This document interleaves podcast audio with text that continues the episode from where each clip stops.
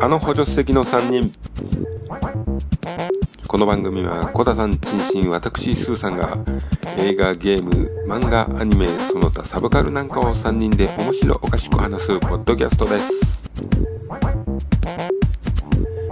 第20回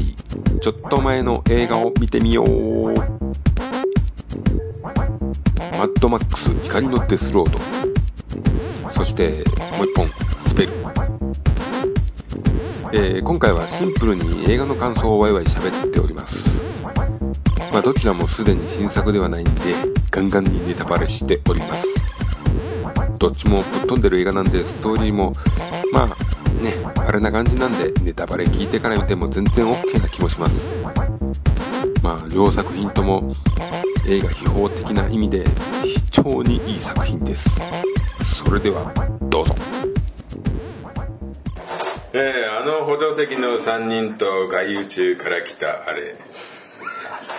まあ今回もね今回はまあ普通にシンプルにね僕らとしてはすごくシンプルに映画の感想会っていうのをやろうかなと思いますんですけどもイエイこれが全然ね新しい映画じゃないというところが ね僕ら的ですよねあそうですね他にはないとこですそうね完全にこのね、まあ、今回2本やります知ってる人ははーい。い言わないでくださいはいはい。えー、マッドマックス、怒りのデスロード、えー、2015年作品と、スペル、2009年との作品ですね。えー、こちら2本を取り上げようかと思っております。はい。じゃあ、えー、マッドマックスからでいいですかね。ね。ねマッドマックスからでいきますよ。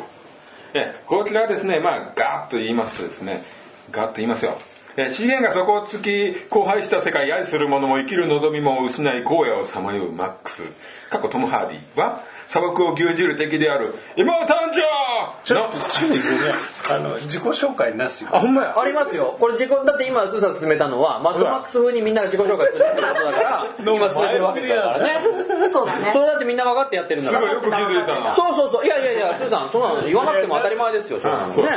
はそんな気がしてた。い。もう一回取りますいやいや違いますよもうこのままマッドマックス風に行きますよえ、今を誕生の一覧にとらわれ、深い傷を負ってしまう、そんな彼の前に、ジョーの配下の女戦士、ベリオーサですね。えーシャリーズ・セロン全身白塗りの謎の男そしてジョーと敵対関係にあるグループが出現マックスらは彼らと手を組み強大なジョーの勢力に戦いを挑む、えーこれ第88回アカデミー賞では10部門 ,10 部門にノミネート最多の6部門を受賞した作品ですはいじゃあそこでねマッドマックス風にじゃあ自己紹介いきますかいきますかはいはいただしその腕前は日本じゃ2番目だスーさんですあの夜空を見上げるたびにナイトライダーを思い出せ。謹身です。今日も裏路地ラッタッタ、コタです。あ、別です。みんなマいッやドマッ今クス。ね本当最後の特にマッドマックスらしいマッドマックス風ですよ気持ち入れました。はあるんですよはいはいそういうことでマッドマックスですね、いえマッドマックス見た人ははい。前作見てますやるな え、何作あるの？全部で今日今回の含めて4作4作あります今回はいつよんやったやつ？ 15年です去年2015年。去年のすごい話題になってなたってたなってご存知でございましょう、うんはい、お見ましたか見てない声で言え首を振るんじゃない言い出すまあのここがはね可愛いとこなんですけどね可愛いね可愛いね可愛らしいもう本当可愛らしい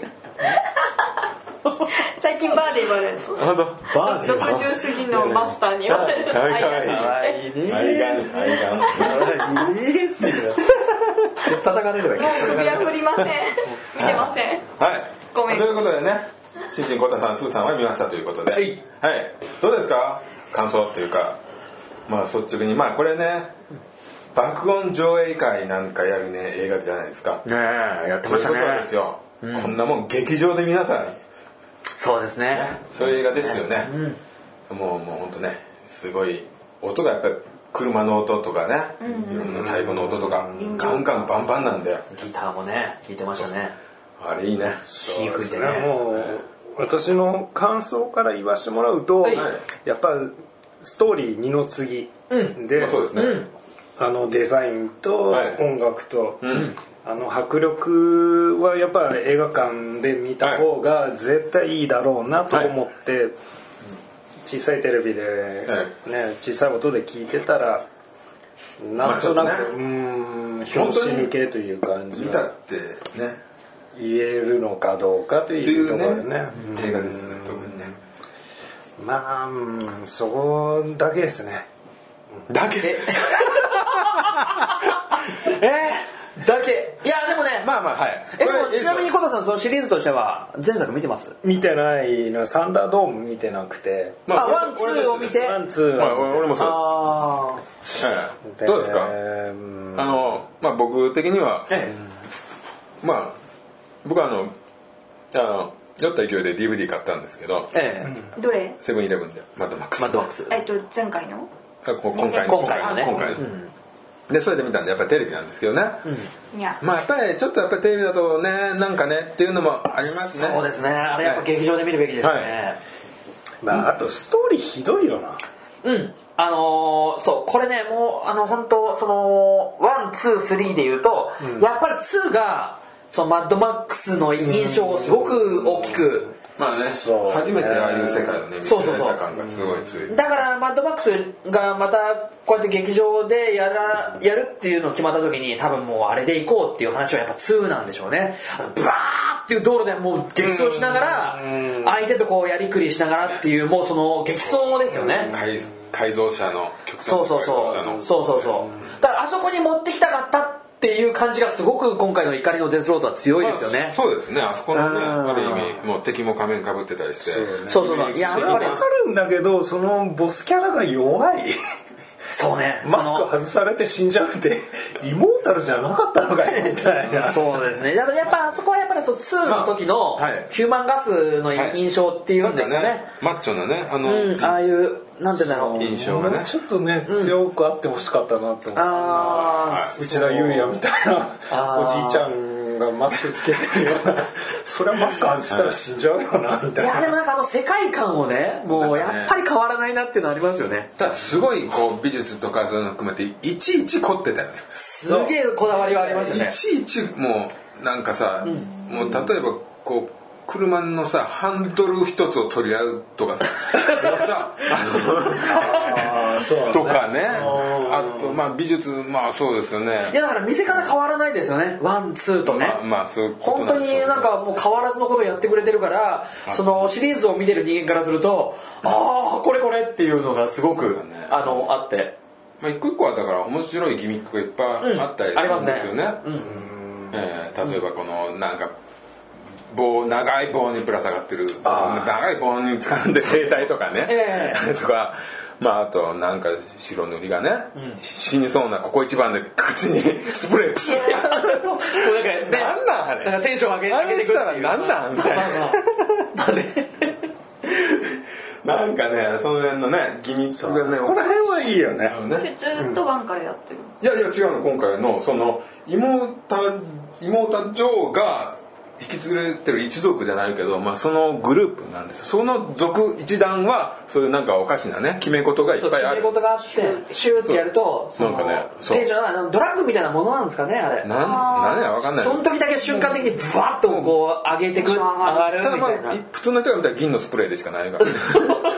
銀色のトリオをラ当ッてカるーミススプターレカーラーでしかないからそれをシュッてやることでこうテンションが上がっていくっていうの上がとやっぱりその白塗りの一団はそうその名誉な死をすごくそうなんです大よ切にするわけうん一族って、まあ、その妹女王に命を捧げて死ぬっていうのがやっぱりそうそう美徳なわけですよその王様的なその人にはいなんか自分を認めてもらうとか分かってもらってはじゃあお前行けって言ってなんかこう名誉の死をすることではい自分はなんかこう使えられたねななんかね満足して全うできたっていううん英雄のをとして死ねるってそいううそうねそうことなんでですよ次の世界でまた自分は蘇ってくるというねそうそうそうだから宗教なんだよねその世界観があって、ねすごいですよねはいいやでもねあのはワンツーをね3と見てて、で久々にその新作僕もやっぱ自宅で DVD で見たんですけど、はいはい変わらないですよねあのルールがねあのーなんでしょうねなんかそういう言っちゃいけないのかもしれないですけど、そういうなんかこう体がちょっとこうねなんか危険的な人が必ず出てきたりとか、はいあとそういうまあまあそうそうそうそうそうフリフリックス的な人をそうそうそうそういうねそうであと女の人っていうのがあの綺麗な人と男っぽい人っていうのがこう2つに分かれててあとなんかおったらすごい搾乳だけされてる東京乳の人とかそうそうそうなんかねそのミルクを集めるなんかね水とねミルクっていうのがねすすげえなごくこもううなんか大切にされててうんねそうそうそうだからなんか今回そのね今コタさんが言われた通りストーリーがないっていうのは、い、やもうまあまあそれがねもうすごい魅力なんだよねそうそうそうだからそれがき嫌だそうなんだとと思う嫌だともうもうそうなるよねって思って、俺もだからあんまりねこれが本当に好きかっていうと好きじゃないけど昨日2回目見て、深夜ね寝る時間削って何のためにでやっぱり、うん、やっぱりまあ面白いところはいっぱいあるし、こうなんつうのこれ車のこうクラクラッチギギアギアギアとかをもうギュンギュンギュンってアップにしたりとかさもうギュもうまともなカットねえのかっていうぐらいなんかしてる印象がああそうですね、そうそうでねなんかね僕は久々にその「マッドマックス」っていうシリーズっていうかあのジャンルを見ててねなんかその1は僕一番1が好きなんですよ、はいで見てると、そのね結構部分部分でオマージュがあるんですよねあのい目の流血したあの目のアップだったりとかっていうのだったりとかちょいちょいね1を入れてるんですよね多分気づいた人はいると思うんですけどだからその辺で言うとすごくその今までそのマッドマックス好きだった人たちにサービスしてるんだなっていうシーンがあって僕は見ててだからその嬉しかったんですよねああなんか見てる人たちをちゃんとシリーズを知ってる人たちにこれ入れてますよっていうのがあってでそれがらしく入れてるからすごくなんかわざとわざとっていうかそのシーンに合った感じで入れてるから見ててねすごくあの懐かしさとやっぱりこれって今でも面白いんだな今の人たちも受けてくれるんだなっていうのはやっぱり監督の手腕だと思うんですけどそこはねあのぜひね見たことない人は1から見てもらってワンはどうなのか1はね要はその全然別物な感じするけどそうですねだからあの北斗の拳とかはねマッドマックス思いっきり影響を受けてますよねああでもストーリーそんなそうそうそうね世紀末の話でだからそのあの中で言ったらマッドマックスと北斗の拳のつながりは2ですよね、まあマッドマックスと2のあの荒廃した世界で、木もほとんど一緒だしね研修もしかもマッドマックスの方が先なんだそうそうですそうですそうですそこにその原哲郎はその憲法を入れ てそうししかも敵は「ヒャーハハー」って言ったら消えたからね両方ともそうそう そうもう一回そうそうそうその辺で言うとそのシリーズを見てた人たちにはなんかこうすごくああ懐かしい懐かしいと思いながらも、今でもこの「マッドマックス」はいけるんだよっていうのをね見せつけてくれた感じが僕はなんかすごく嬉しかったし、見てて楽しかったです普通に楽しめましたね、うん、だから初めてマッドマックスを怒りのデスロードで見てると全然話ね そもそもね今の戸田さんの感想のまんまの人は多分多いと思うんだけど好きな人はやっぱり爆音ロードショーとかねあの改めてやってもらうそういうこととだよねいやでもあの車とかかっこいいよねかっこいいですねそうそうそうそうねあの必ずこうねあのあと全ギタ然ー弾いてるギターの入り方がかっこいいんだよ好なきやねこっから BGM なのんか炎がねおいガソリンも大切にしなきゃいけない時代じゃねえのかよっていう中ねこのリズムでねでであいつ一応最後やっつけられるシーンとかも入るもうま入ってますね入あそこは優しいよね重要なあれどうでもいいキビャジュアラルなんですよねでストーリーはどうでもいいいいんだけど、あのシャーリーズ・セロンがその、はいね、故郷に帰って、ここが故郷なんだっていうことで、はいはいはい男泣きするところが シャーリーズあれが男泣きするねこうそうそうあのこうクロスアップじゃなくて、はいちょっと音がうん泣くシーンも音が控えめな感じはいで、はクッとこらえてる感じがあれはかっこよいなと思ってこれこれね誰が主役って話だよいやもうそうですねシャーリーズセロンでしょこれはなあそうですねマックスも最初しゃしゃべんないですしねね途中まで座ったダサいからそう喋んないしそうそうマックスが主人公なはずなんだけど、今回のその怒りのデスロードではなんかいきなりこういきなりでもないですけどねいやでもいきなりだよね冒頭でもう捕まっちゃうんですよそういきなり悪いやつに捕まってで白塗りの男たちに抑えられてみたいなところから始まるんですよねでそのねそのイモータル・ジョーンのグループは寿命がね短いんだよねもうもう全員かうん、それでなんか輸血で1入れ替えるっていうそうそうでこいつの血なんだってハイブリッドとかなんか廃屋でしたっけなんか廃屋廃屋って言ってましたよね何やそれって思うんだそけうどなんですそもうそこからもうその世界に入りますよねそうあのね映画の中に取り込まれちゃいますよねでずっとカゴに入れられて車に 取り付けられてそあそこは結構かっこいいよね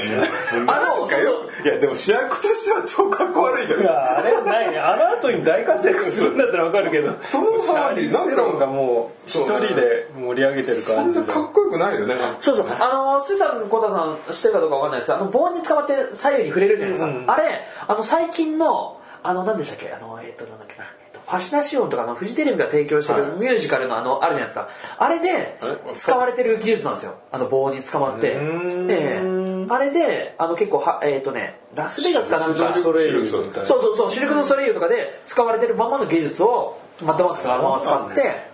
やってるんですよねあ面白いですよねでもねあのまま使ってなんかあの嫁が連れて多く分ねるマッドマックスが先だああいうそういうやつよりねあパクリやあっちがパクですから思いが強すぎ る。いやでもねあれ気持ちいいですよね最後そのあのね王様のジョーもね、あの 最後マスクにこうやってねあの金具かけられて、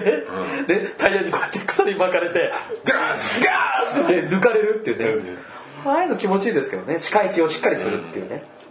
まあ決め台詞もあっただから結局さ誰が主役なんて話だよね だからやっぱシャーリーズ・セロンになななっちゃうるんですかね今回もねね俺はすごくシャーリー・セロン好きになったなあれでマックスがねライフルって遠くを狙ってね2発3発しかないやつ2発外してシャルツセロンがかかしてですからねその辺で矛盾もねやっぱりマッドマックスの世界でねありなんかねもうねマックスどうなってるうわいらないいやだから今回なんでしょうねだからちょいないとマックスがなん映画が名乗れないっていうねだからマッドマックスイコールスーのあの道一本道をバーって逃げながら走って周りからどんどん敵が出てきてっていうねあのシーンだけでマッドマックスを撮りたいってやっぱりいうところなんでしょうねもうもうねだって今回舗装もされてなかったからねどごいねところがね途中ドロドロの道路でタイヤが詰まって沼地とかね後ろから追っかけてきてっていう。もうちょっとねあそこまいでやいいと思いますあの世界観はね SF やっぱですよねうん SF でいいと思います、スーはまだリアルだったよねそうですね。いやでもね、僕やっぱワンが好きなのは、どんな時代背景、だからまだ核戦争の前だし、で、その暴走族の一団に子供とお母さんをね、殺あ自分の嫁さんを殺されちゃうのね。まあだからでそれで復讐に燃えるマックスがそういう悲劇だその暴走族の一団をやっつけるっていう話から始まるじのゃあ、行はかれるマックスなのね。そうそうイカれるマックスなんだけそうどですねいやでもね僕はワンがとことん好きでででもす普通にかっこいいよねかっこいいです普通ねの映画ですからねそうそうそうそうそう2は何に怒ってるの2で今度はそのあれなんはかももううもうもうおかしい話ですよもうおかしくなっちゃった十分おかしいだって2が今回の「怒りのデスロード」のなんか元になってるような感じですよもうまあある意味ちょっとねちょっと変えてみたっていそうちょっと変えて撮ってみましたっていうだけで「マッドマックス2」のリメイクって言ってもいいぐらい、うんそんな感じなんだけど、ただ2がねあまりにも印象的なんだよねそのヒューマンガスって言ってアイスホッケーのマスクかぶってて、なんかほとんど裸に近いような感じで、いる 大ボスが大ボスがいるんだけど、そいつとそのもう一人そのモヒカンのやつがいるんだけどそいつのインパクトがすごすぎて、そうねそうあいつらの顔のアップに勝てることないよね勝てないですねそうそうそうやっぱそこは大事にしなきゃいけなかったのかなとは思うそうですねそうだから2も1もあの取り方として、そのあの道路その道路を走りながらの戦いだったりするんだよやっぱり、でバイ向こうがバイクだったりでこっちがすごいスピード出る車だったりとかするんだけどその中でやられるから必ず死ぬ人間ってこう車に巻き込まれたりとかあー、痛い。ゴロゴロゴロすごいよねあれすごいね CG いやだからだからいまだにねそれってでもだってすそうすごごいいもんな当時のワンツーってやっぱりそのスピードバーッと走ってる中でのもうやり合いだから必ず転ぶと後ろに走ってるやつらにババーンって巻き込まれるのねだからそれが結構その当時からあれってどういう風に撮ってんのっていう話があって、今だと CG でいくらでもできるんだけど、あの当時のあれってマネキンでそこまであんなリアルにあんなことできるのかなっていうのが話題になってたりしてえー、でもね。うんまあ撮影上の事故とかっていろいろあるかもしれないけどただすごいねそれがリアルなのねで今回のもそうだけど今回のはまあいろいろほらもう今技術があるからねいろいろ見せ方はあると思うんだけどやっぱりでも落っこちると後ろに走ってる車にゴローンって巻き込まれるわけやっぱり必ずとかねそう、まあ、そんなやつはなくてもただ爆発しても裸のやつが降ってくるじゃんそうですねだから服着てないから痛いわでもそこはなんとかなるかなと思うけどあの人の上に乗った時の車の挙動とかがすごいですよねあーリアゴルロンってあの車輪に巻き込まれる感じっていうのがすごくてだからこれもねぜひねいまだにワンツーって全然見れる映画だと思うんでできればねちょっと見てもらいたいんそうでですすよねねっていうのが以上ですそうですかえその シュンって締めなくて いいいやでも今言いたいことあどうですかじゃあじゃあじゃあ何点ですかいや僕やっぱりその、うん、5つ星で言ったら4ぐらいはいくと思いますね、うんいや僕はもともと好きっていうのがあるからそうねちょっとひいき目で見ちゃうんでそうねまあ俺2回目見て読んでもいいわおお1回目3だったら期待しすぎ たあのみんなの評価がすごい高かったからグラミー取ったしねねもうもうすごすぎて、おえ ちょっとなったなったんだけど、2回目見たらやっぱこれまあ異常な映画だと思って、そうですねだからこれを今話した中で「ビスじゃあ見ました」って言った時に「どうですか?」って言ったらなかなか難しいと思うんですよ ね、そうですそうそうそうだから多分ねベンベンって跳ねてる自分誰にも言えないけど まあでもねまあいいですよね、まあ、今更進める映画でもないぐらい有名ですけどねまあそうですねはいまあ楽しかったですね 楽しかったですはいそれでいいですかはいもう満足でえすコタかさん何点なの俺はねシャーリーズ・セロンの男泣きに5点おおおすごいあれちょちょちょちょちょおかしいそこはピンポイントすぎる作品としてはなんてじゃあ作品作品としては2ぐらいでしょ2おおシャおおーリーセロンにねシャイズは本当かっこいいんだあれなんかもうなんつうの動きがね女が頑張ってアクションしてるっていうね下手れな映画じゃないんですそようね、もう全然違うあの本当に男の動きだよねそうあの人評価高いんですよ前からねすごいねシャーリーズ・セロンはね、スタートとかスタントじゃなくて本人でやるそうそうそうそうそう、まあうんスタントもあるかもわかんないけど、基本的な動きがもう野郎の喧嘩の動きですからそうそうそうへーあの人は格が違うねあれですよね評価高いですよね何にしてもねとことんやり込むっていうことでなんかなんか歯抜いたり太ったりそうそうそう太ったりとかねモンスターとかでねなんかいろいろはやったりとかしてるみたいだけどそうそうあの人評価高いんですよねいやでも今回もマッドマックスは本当にあの人を入れてすごく大成功というか、はいあのねねまあありますよねそうねそうそうそう、こんだけねうまくヒットするとあとあの他の人がねそうですねあとあの足のなんかすごいむくれた人とかねい 足たのむくれた人とあかのなんかね一人ネクタイとかそうそうそうね。会計係ねあーそうそう、会計係みたいな人が、最後大臣、じゃあここにアクセル踏めっつってマックスが足 ポンって置かおれお置いといてっていうて。そうそうそう、帽子代わりとかね。あのまあ、随所に面白いところはいっぱいありますね。 はい、そうそうそでもね、えう。だから僕的にはちょっとあの、北斗の拳の原哲夫先生がね、どういう風に見たのか感想を聞いてみたいですけどね。ーまあ、北斗の拳も悪ふざけいっぱいあるからね。ありますね。 そんなでっけえババアいねえみたいなさ。ありますね。ラオウのね、親衛隊にいましたね、ババアがね。でかいババアって。はいじゃあ次いきますか。はい続きまして、スペル。いや、どうですか皆さん見ては、えどうなんですかね、当最時。初、ストーリー、大学。はい。2009年のアメリカ映画で、えーまあ、侍民ですね。我々が侍民ですね。はい。えーこれはね、銀行の窓口で融資をしているクリスティン・ブラウン、女性ですね。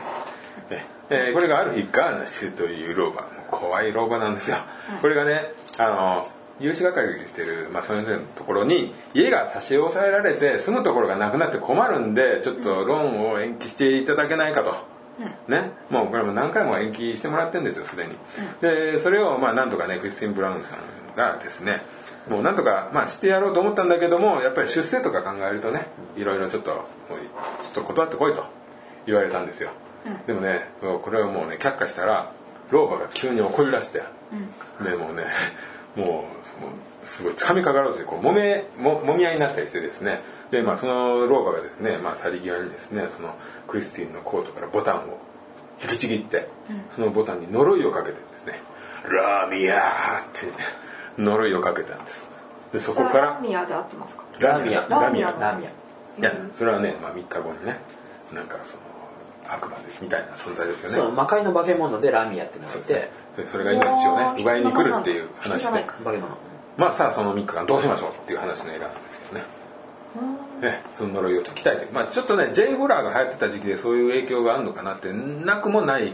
その呪いを解くような映画ですよねだといやまあ時期的にタイムリーすぎますよねあのなんだっけビデオのやつサーファーのやつうんリングリングねあれもそのかこの日数以内になんとか呪いを解く映画だったでしょ1週間だっけなんだっけそうなんだよ、そう期間の決まりだじゃあ1週間にしようか一週間の間に誰かに見せたら自分責ら任誰かに見せたらって気づくのにもこうね、うん時間がうんうんうんそういうじゃあそれで言うと日本のあの一時あのメールでしたっけあのチェーンメールであの送らないとああ不幸の手ここに紙のメみたいールバーなやつのはいこの今回のスペルの場合は、その呪われて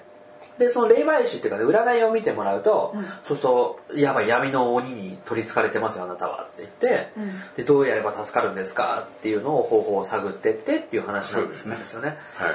いや、今回ね、でもあれめちゃくちゃその、 僕ね、久々にその、昨日見ましたけど、花からそんだけ飛ばすかっていうぐらい面白いですよあねの。ねもうふもうねババアが汚い不愉快なことし始めたからむちそゃうそくうちゃそう面白いんだよねそうそうあのその有志で家が抑えられちゃうからって言って「ちょっとおちょっとでもお願いします」って言ったら「ちょっと上に話掛け合ってきます」って言って言ってる間にそのかまずね 机にあるあのね飴をね全部い自分のバッグの中にバタッて入れねなんかねてい入れ歯を全部外すわけ外す入れ歯コワコワって外してなんかちょっと糸引くちょっと粘着的なでね咳とかするのがねもうブーもう戻しそうな咳をしたりすそるうのそんでねハンカチで口拭く時に痰がはっきりついてるとこねいや緑の痰がもうねそのもうそっからね侍味のこう悪ふざけみたいなのが始まってるわけですよ不愉快極まりないババアなんですけどもそうそうそうねで片目が見えないからっつってねカラコンかなんかねおかしな目になまってるんだあけど、まあ目がねそうそうそうまあ、そのばあさんに、まあ、断ったことで恥をかかせたってね、そうそうそう私に恥をかかせたわねってばあさんが急に覚え始めて、そでそこで呪いをかけられるんですよねそう後にその女の人のが会社から上がる時に駐車場にばあさんの車が止まって てめっちゃおもろいおなかしいなと思うとそのばあさんが そのその女の子の車の後ろに乗ってて後ろに乗ってたんですよばあさんそうそうそうであんた何してくれたのみたいな感じで「いやー」っていうもみ合いになって、まあまあもみ合いに来るんですそうそうそこのねその女の人がたまたま持ってたホチキスでこっちですねババアのおでこをね3発ぐらいやるんだよ後ろから掴まれててそうそうそう後ろに向かってこうホチキスをバーンバーンっってておでこに最初バーンっていくんですよそうそうでもう一発バーンって3いった発目らにやった時にね片目が閉じるんですよ 目に ねカチンって止まるわけ綺麗にそうそんでその女の人が「はあ!」ってアクセル踏んだりして前に後ろに車を持ってた時まあにね後ろに一軒向いてバーンとバックしてバーンってぶつかって「あまだ離さない」って言って前に今度突っ込んだ時にババアのババアが片目ねにババアがねこうぶつかってこうね顔が振られるんだよねカンカンって振られた時前に振られた時にに3発目のホチキスがパーンって飛んで片目のも方うね、ねピーンって外れてね、 そんに飛ぶっていうね、あそこスローでわざわざ入れるっていうね。ねすごいであすのねくだらね。 そうそうそう。であんだけ揉めた割には最後、女の人の洋服のボタンをプチってちぎって、んそこに呪いをかける。ラーラーメーすっげえ歯の汚ね歯で。もうね、すごいんだ、あそこがもう。そう、そこのね、揉み合そい。の時点で俺ちょっとおかしいなと思ったのが、その殺してやるみたいな感じで噛みつくんだけど入れ歯がそう途中ね、入れば取れ外れちゃうの途中全部歯ポポンって取れちゃって、女の人に噛みついた時に、甘甘噛みみだ。あでも噛むのはやるんだあって噛んでんだけど入れ歯がめちゃくちゃ面白いんだよな、本当そうそう。もうね。もういやね、結構怖いシーンは怖いのよ、静かになって。来るんじゃないかっ冷て。静にあないなと思って自分でこう入れ歯入れて噛み直そうと入するれなきゃ的なシーンもね、ちゃんと入れるっていう。ところがねもうね、圧巻はそうそうそう。あれなあの、面白いのがね、やっぱりその、初めだったり割とにね、来るな感がね、これから来るな感があるわけ。なんかね、もうね、まあわざとらしいホラーですからね。そうそうそう、あのやっぱりその資料の腹渡取ってた監督だけに、なんかねいい雑さがあるんだよね急にね、漫画になるんだよね。そうあの本当に怖いのをとことん突き詰めてるんじゃなくてちょっとね面白いのよなんかまあそのあれなんかもうすでにそうそうで呪いかけられた後もそのたまたま近くにあったその占い師のところに行ったらこうでこうでこうしないとダメですよって言って、そのじゃあ私がねすごいちょっとお金はかかるんだけどその有名その、ね、私の師匠みたいな人のところに連れてって、そのラミアをねやっつけるって言うんだけど、そこでこう テーブルに座って ねでヤギにねそのラミアわたまず私の体にラミアを下ろすから、そしたら私の手を。ね、ヤギに近くにヤギを連れてくるわけ、でヤギの頭にそれを触らせなさいだからヤギにもう憑依しちゃうんそうだするとヤギに憑依するからそのそのその時に瞬間にヤギを切りなさい殺せそしたらラミアやっつけられるからって言ってる時点でもう悪ふざけが始まってるわけそのルールが、ギャグのルールが、もうね動き出してるよね裏で そうそうそうその時に面白いのがねそのね先生の助手っていう人がねどう見ても下手下手なもうねああアホアホなのよ先生わダかメな子っぽい先生わかりましたやりますっていうやつダメな子感すそごういそうでそいつにヤギを殺す役を頼んじゃうわけナイフも出しちゃうんだ絶対失敗するわけ100%まあなんかななんかナイフかな包丁かなったみたいなのだったよねそうなったんですなったんですいやでもおもろかったのがねあのヤギにね乗り移ったそんうでそうすねだから一 応ね行ったのよそこまで行ったのよやりやがったなってヤギがねすごい普通のヤギが急に コミカルな悪いヤギになるわああけやりやがったなってしゃしゃべんだ喋るでその時に「ああ!」って間抜けな師匠が切りに行くと噛まれるわけちょっと空振りして空振りから噛まれてうんまあ弟子にラーメンが入るわけその場に移ってるわけもう一秒「えー!」って踊り出す「えー!」ってもうねいやあれはねちょっとねもうすごいですよねうんいやもうねああ見るべきだったないやいや全然全然今めっちゃおもろいめっちゃおもろいもいやあのヤギっていうのはヤギって悪魔の象徴まなあんそでうですすよよね,、ね一応うよくね疲れますよね人間の頭にヤギがついてるとかってね憑依しやすいみたいなそういうイメージがあってヤギをセットしてヤギが喋っちゃったんだろうそうそうそうだからその前段階として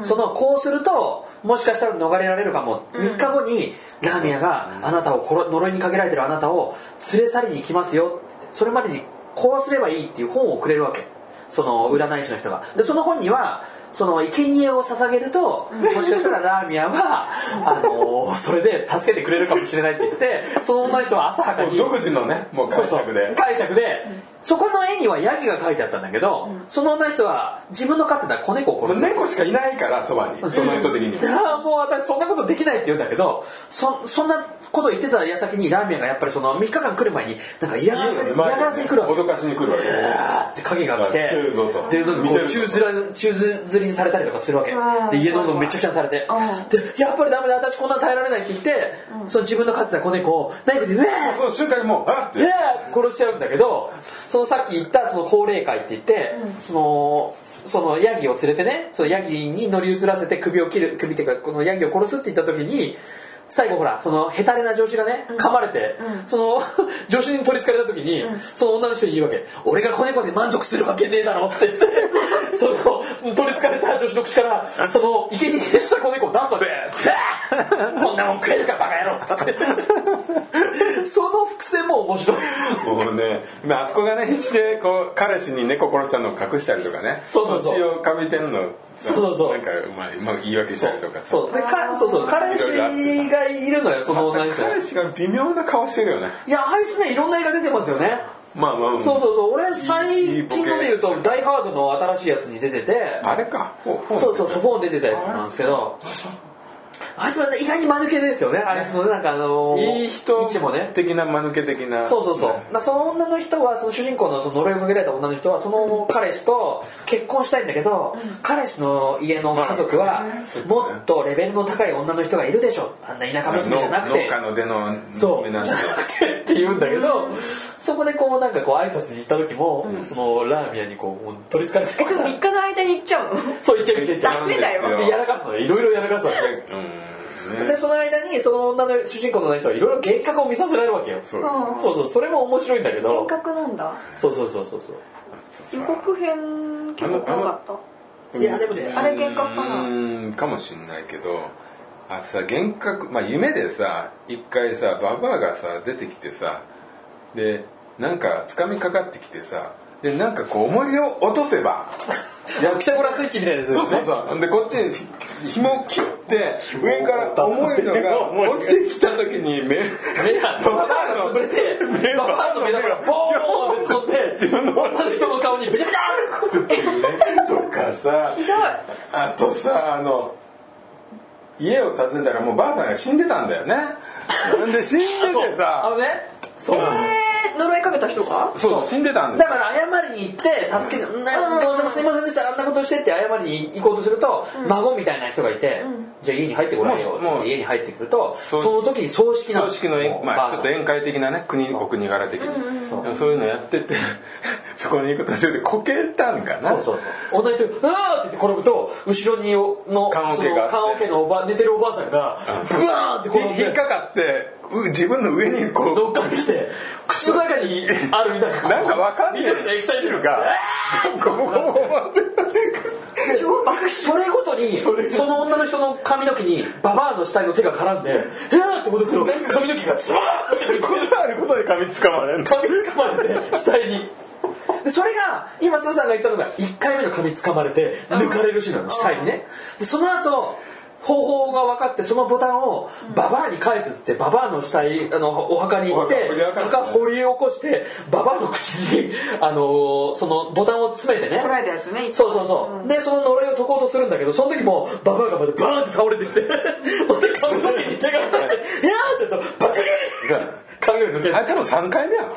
3回ぐらいあり多ました分最初車でも抜けてたかもしれない、うんそうあ、抜けてましたね。そう。計3回ぐらい髪の毛がすげえ抜けてる。女の人ずっと。でもこれがあなたの最後よってそう髪の毛抜けるのもこれがも最う後もうこよれみがた最い後だな感みじたいでなことを決め決めこと決め台詞言ってねさあそうそーうそう揉めたら抜けるがもなんかね墓を掘り明かすってのもなんかさそのあれに似てたんだよ貞子のやつリングあ井戸の中でさ死体が出てくるっていううあそうそう。まあまあ別にそれは関係なく面白いんだけどね いや、面白いですね。だから最後のルール、その方法として、その最後もダメで、最後方法として、その抜かれた呪いをかけられたボタンを、誰かにあげれば、その人に、そいつがもうそいつがラーメンに連れていかれ持ってかれるっていうてねもうずっと永遠に炎になんか焦がされるっていうのがあってそのボタンをじゃあ誰に渡そうって言ってその次の日がもう3日目だっていう日にもうずっとねそのそのファミレスかなんかで悩むわけでそのファミレスでずっと悩んでる中でパーって見渡すともうね家族がいてあんな人には渡せないってパーって見てると鼻に管を刺した老人がね飯食ってるわ一人けでご飯食ってるのそうそうそうあひどいあれあれならって行こうとすると奥さんが奥さんが来てで奥さんが「あなたこれ好きでしょ?」みたいなケーキを渡して「なんかねありがとう」って言って「ああこの人夫婦で仲良くやってんだ」ってこんなの渡さあな怖い怖い怖い怖いいねいろいろあるんですよねそこもうやっぱおかしいんだそうよ、ね、面白いですねだからこれを誰に渡せばいいんだろうっていうのがあってで最後そのばあさんの墓を掘り起こしに行くのはばあさんに返そうって思ってそこに行くわけもう最後の夜ですよね夜そういう時間夜に墓に行って掘り起こしてって言ってたんだけど、だからあの辺とかって古い話でいうとポルターガイストってあれそうですよねポルターガイストってまあなんかあの元々の話自分らが住んでた場所にもっとでっかいお墓があって、そこを全部そのお墓の遺体をどっかに埋葬してまた改めて供養するんじゃなくて勝手にもうそこに関係なく埋まったまま家を建てちゃったんですよあーそうそうそう死体が下にもうまんま埋まってるままで新しいその団地かなんかを建てちゃったの、でそれでいろんな現象が起こってたっていうことが最後原因になるんだけど、その時も最終的にもう家がぶっ壊れていろんなその霊霊現象でねポルターガイストっていう現象でで最後その家もなくなるんだけど地面の中からどんどんそのやっぱ雨がバーって降ってる中にもうどんどんこのなんでか知んないんだけど地面からこう遺体が浮かんでくるのね、でその時に主人公が「うわー雨で上がれない!」っていう時に下からボンボン下が上がっててやっぱこういうふうに体に絡みついてくるわけわざとじゃないんだけど演出をして、そう今まで下に私たちは眠ってたのを誰も気づかないでみたいなところもあっての演出だと思うんだけどあれはなんか古くそうからすると、まあもう本当に大雨でそういうイイメージかぶるよねそうそうそうそうそう大雨の中泥の中でスペルの最後も雨なのガンそう雨がバーって降ってる中ばあさんの包帯あの死体をほじくり返して口の中にボタンを入れてこれで私はもうあなたにし呪いを返したわよって言うんだけど雨バーって降ってて掘り返した墓の中に雨がボンボン入ってきて上がれなくなってきてる中十字架の墓石がガンって倒れてきてガンって十字架もブクブクブクって埋もれてきてうわーって上がっあその手前でしたっけ水がバーって溢れてくる時にババアがゴーって上がってきてうわーってまあこれはあのそういうね自然な感じで言ったらそうそうそう、そこはね、わざと的なことじゃないんだけど、ああそれは死体は死体なのそれはもう完全な死ん死体でるババアさんも死んでるそうだからスペル好きな人はね僕ぜひ見てもらいたいのはあのー何でしたっけあのスティーブン・キングのむす、えー痩せゆく男」とかっていうのがあって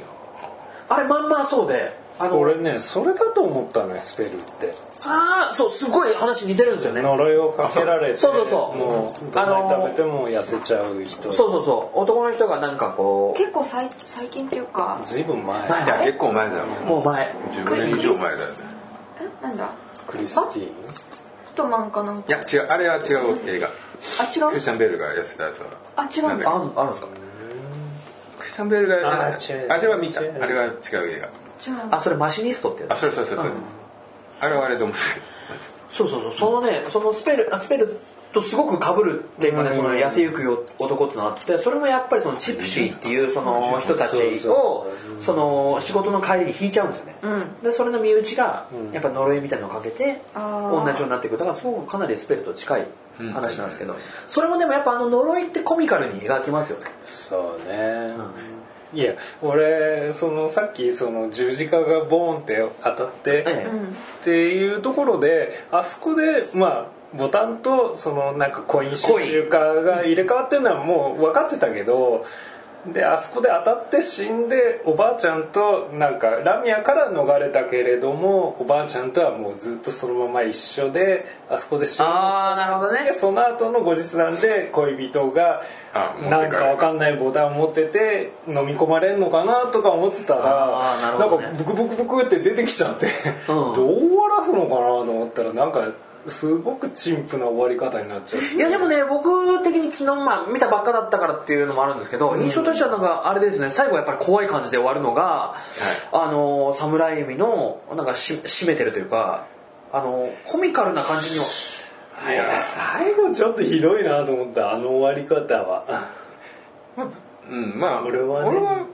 嫌じゃないもうあ別にあもうなんかパターンっぽくて別にそれはそれでいいかそなうですねパターンとしてありがちな、ねうん勘違いっていうか結い局ややれたと思ってたはずがそうじゃなかったって言っあてじゃあ最ボ後タンは出てくるのまたなんかさそう結局その彼氏がコイン収集のコレクターでそのコイン、そのコインをねなんかその前にあげてるわけ貴重なコインとかさ貴重なコインをあげてるわけであったりすその袋が同じなん似てでるボタンを入れてる袋と、うんでその3日の3日経つ前の夜に彼氏に送ってもらってる途中になんかこうバーンってこう書類とな一緒に車の中でバサバサってなってうん混ざっちゃった中であこれだって言ったのがそれが自分があげたコインだったんだよそれを自分がボタンだと思ってうんずっとそのボタンだと思い続けてその封筒のままババアの眠ってるあのお墓に行って口にそれを突っ込んで終わったと思ってたら最後その待ち合わせして彼氏と駅で会った時に「これえっ?」って言って「それこれボタンだよ」って言ってた瞬間にそうそうそうもう彼女が慌てちゃって「うわー」って言ってその線路にバンと起こって、うんそのまま車があ車じゃない電車が来る手前にラミアにグワーって地獄に連れてかれるわけ、そうそうそうだからそこはさやっぱりさ小田さん的にはですようんいい映画を見たかったわけですよそうね俺せめはて B 最後級でいいわけですよこういう映画はいやー僕もそのサムライミ B 級はいいけど最後はちょっやっぱりねと締めてほしいなや俺はもう侍にそんな立派な映画撮ってほしくないわけですから そこがやっぱあれですよねじゃああれいらないじゃん十字架で頭ボーンっていやもうなんかいやいや欲しい欲しいあれしょうもしょうもないものはいくつあってもいいんですあれがね意味わからあんんなないんいやもうあんなんでええんですあんなん僕が死んでおしまいなのかなと思っねてこれ後日談的にいやまああのドリフのあのか金払いが起こってくるみたいな、まあそうねなんかもうね別に単行もできてるわけでもなく「あお」みたいな感じでそうさらっと上がってくるってねさらっとお腹からあんだけもがいて上がれなかったのにやばい顔見てあんた重症って言ってさらっと上がってく出るてくんのかいみたいなねそうそうえ大丈夫だったんかいみたいなあそこでもうずっこけだよ俺はまあね、まあこれね、まあ、サムライミはね、まあ、2000年にギフトっていう、これもね、まあまあいい映画ですけど、ちょっとマジ系かな。これもちょっと怖い映画なんですけど、その後ね、もう2002年にスパイダーマンを撮ってしまって、ここからメガヒット監督になっちゃうもわうけでねすか。、スパイダーマンのっていうことになってますそうもでんすね。ね。で、スパイダーマン2、2004年。で、その後、スパイダーマン3、2007年。で、これがちょっと評判悪いと。あ、そうなんですか。ベノムの使い方がもったいなさすぎでしょ。ああーの、史上最強のスパイダーマンのライバルをなんかあんまりねううまく消化できてまあ侍に自体もちょっと失敗したかなっていうのをなんか言ってあた言っ的てたんでなすかことがあるらしいですえでその対策のね2007年終わった2年後にまあこれ公開っていうね本当もう肩の力抜いてちょっと楽に取っちゃったとえ自分でやりたいことをやろうかな ねまあそんなね感じかなっていう気はするそうですねやっぱスパイダーマンね撮っちゃうとねあそこまでちょっとねメジャーメジャーでさ多分制作側からさ立派な映画撮んなさいとお金出す からってそういうことだったんだろうとね思いますよそねんな感じだようん趣味全開で撮そうでっすねた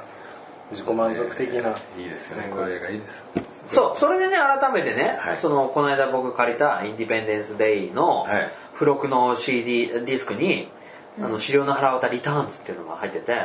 それがねもうすごく良かったです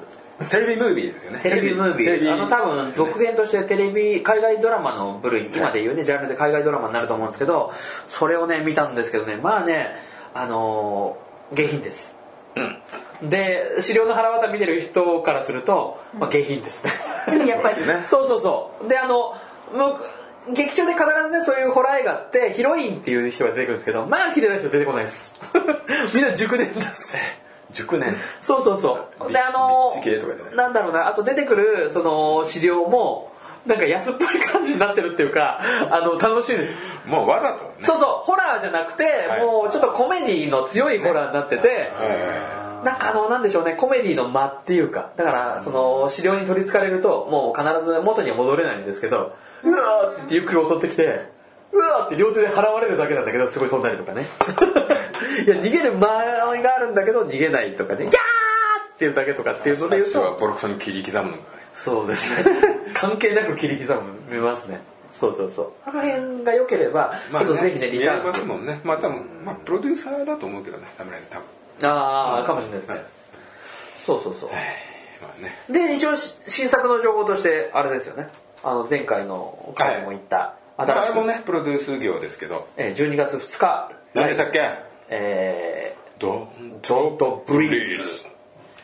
ドットブリーズねこの間老人ねえーっとそうですね今日盲目の老人の今日17日の日に、えーっとトレーラー公開になってますねああ12月公開ですねええー、ちょっとねこれだけトレーラー今日見ましたけどかなり面白そうな感じですね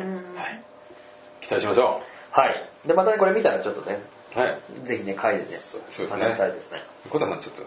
侍の印象悪くなっちゃっ侍にねいやでもねものによると思いますよもうちょっといいかなと思ったけどストーリーがちょっとひどすぎたあの悪ふざけは面白いんだけど随所に面白いのはあたるんだけどまあまだ小田さんの中でロドリゲスの方が勝ってんのかな多分ね全然勝ってるおお残酷度の問題あもう分かんないなまあまあちょっとまあそうですねまあちょっとあれなんだけどね、はいまあ、でえっ、と点をつけさせてもらうと、あはいえっ、と理不尽すぎるはい不遇な主人公に5点じゃあまただから 個人 だとねそこにそこはだから言うやつ全部5点やろこれなんかピックアップでそれあげるの5点を上げるとすればはっていいう、総評は総評1うわ低く低く低くいやちょっとねこいやれねちょっときついなあれですねあの最せ最低は最高でもあるからなそうそうですねそれはあり得るそうですね、見る側の主観ですからね、でもこれぜひねちょっとこのあのねポッドキャスト聞いてる人はぜひこれをきっかけに見てもらいたいですねはいでその感想をねもう一言二言でいいから、はいツイーこトれね絶対するそうことです絶対あのね知らないね今年頃の方たちはちょっと古い映画になると思うんでねおーまあ見ると面白いですよいやかなり面白いと思いますよそうだね絶対どうこれさ聞いてさビッツはどうあの見てないビッツとしてはほらトレーラーは見てるわけじゃない見た見たどうこれみ俺たちの話聞いた中でさちょっとこれ見たいと思うのかこれ一般意見の代表としてさ一応ホラーだからね一応ほらでもすごいシーンはないですよねコミカルに目玉が飛び出るとかっていうのはあります俺さあのいや目玉と見れるのってあんまコミカルじゃないんだけど本今回 Hulu で見たんですけどポあのプレステ4の当ねもう本体につないでヘッドホンじゃないですかえうわ超怖い音えっと音量の調整が最初よく分かんなくてさすっげえ大音爆音そうそうそう爆音怖くてさあのさ霊が出るシーンってボーってグイ音なんだよねあれはよくないあれねもうちょっとあのクラシカルな感じはよくない耳がさやっぱり怖くてさ音がもういやでもそうですかいやあーうんまあで俺でも結構怖いから好きなからねホラー映画映像に驚くっていうよりかあの音がねボリュームまあずにるさはあ驚くるねっていうか、音ダメだよねダメだあれはもう心臓に良くないもうこのいや年でになもるまあと別にまあ別に悪いって言私セってブるンわけじゃな3い回驚いたのセブンなのにいセブンあ だからそういう意味や別にセブン同じセブンはで全部音で3驚いた回しか驚けない映違う違う違う3回見に行って3回でも同じシーンでその音にびっくりしちゃったすごいね画3回見に行ったんだ劇場にあそんな好きだったんだたまたますごいねたまたま三回はってないよねうん偶然は2回までえななだよな何が好きだったのなんだろう最初話題だったから見に行ったのと多グレ分ースパグレースパトログレースパトロああそうよかったね首切り合いちゃっでも俺もセブンが大好きだたな、ねあ見てないな一回も一回もあ珍しい何何何何マッドマックス全シリーズみたいなの何言ってんの何何何セブンって知らないですねウルトラマンセブンしか知らない俺セブン3回見てる何もうセブンじゃないよそうだなじゃあでもテレビにも入れたらそう若い3回見たら倍数換算か素数好きでこんなんでええのいやねスペ ルよかったですよねはいじゃあそういうことでねはい終わりですよねええええ本当ねちょっとぜひこれ見てもらいたいですねはい見てくださいマッドマックスはみんな見てるけどスペル見てないだろ見てないよ見ろよあはい一応点点数はあスペルあせーの5 45うわ5って言えや5でもよまあ俺も4.8ぐらいが本当はいいかなと思ってうん5ってすげえ満足度で絶対つけちゃいけない点数っていううんところがそこで、何にしうもん、ねね読んでもう十分満足っていうか、はい、いやもういや非常に楽しいです、非常に好きです、はい、まあ、そういうことですねはいはいじゃあまたねこういう映画取り上げていきましょ上げていきましょうねこれからうねぜ俺らが知ってるお前ら知らねえ映画取りひ知らねえだろね見てねえで何言ってんだって話よね 見てねえだろことやろうってことでね 安いのやめましょはいそういうことで、はい、また次回お会いしましょううはいよろしくお願いしますお疲れ様です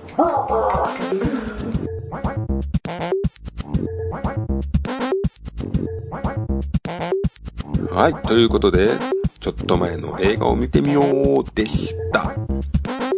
私、ちょっと楽しすぎてですね、なんかまともに喋ってない気がします。なんかヒーヒー笑ってる感じっすね。まずいっす。ええまあにしてもですね、とてもいい映画ですね。日本ともね。特に侍にいいですね。こういうのをね、またね、もう撮ってほしいとこですはい期待しますまあ見たことないですね今回の両作品とも本当におすすめなんで見てくださいはい、えー、そして感想の方を受け付けまくっております Twitter ハッシュタグアホ3カタカナでアホ3と入れていただけると読ませていただきますシーサーブログのコメント欄 G メールの方でも受け付けておりますまたツイッターの方でねフォローとかしていただけるとね大変嬉しいですはいということでそれでは次回もよろしくバイ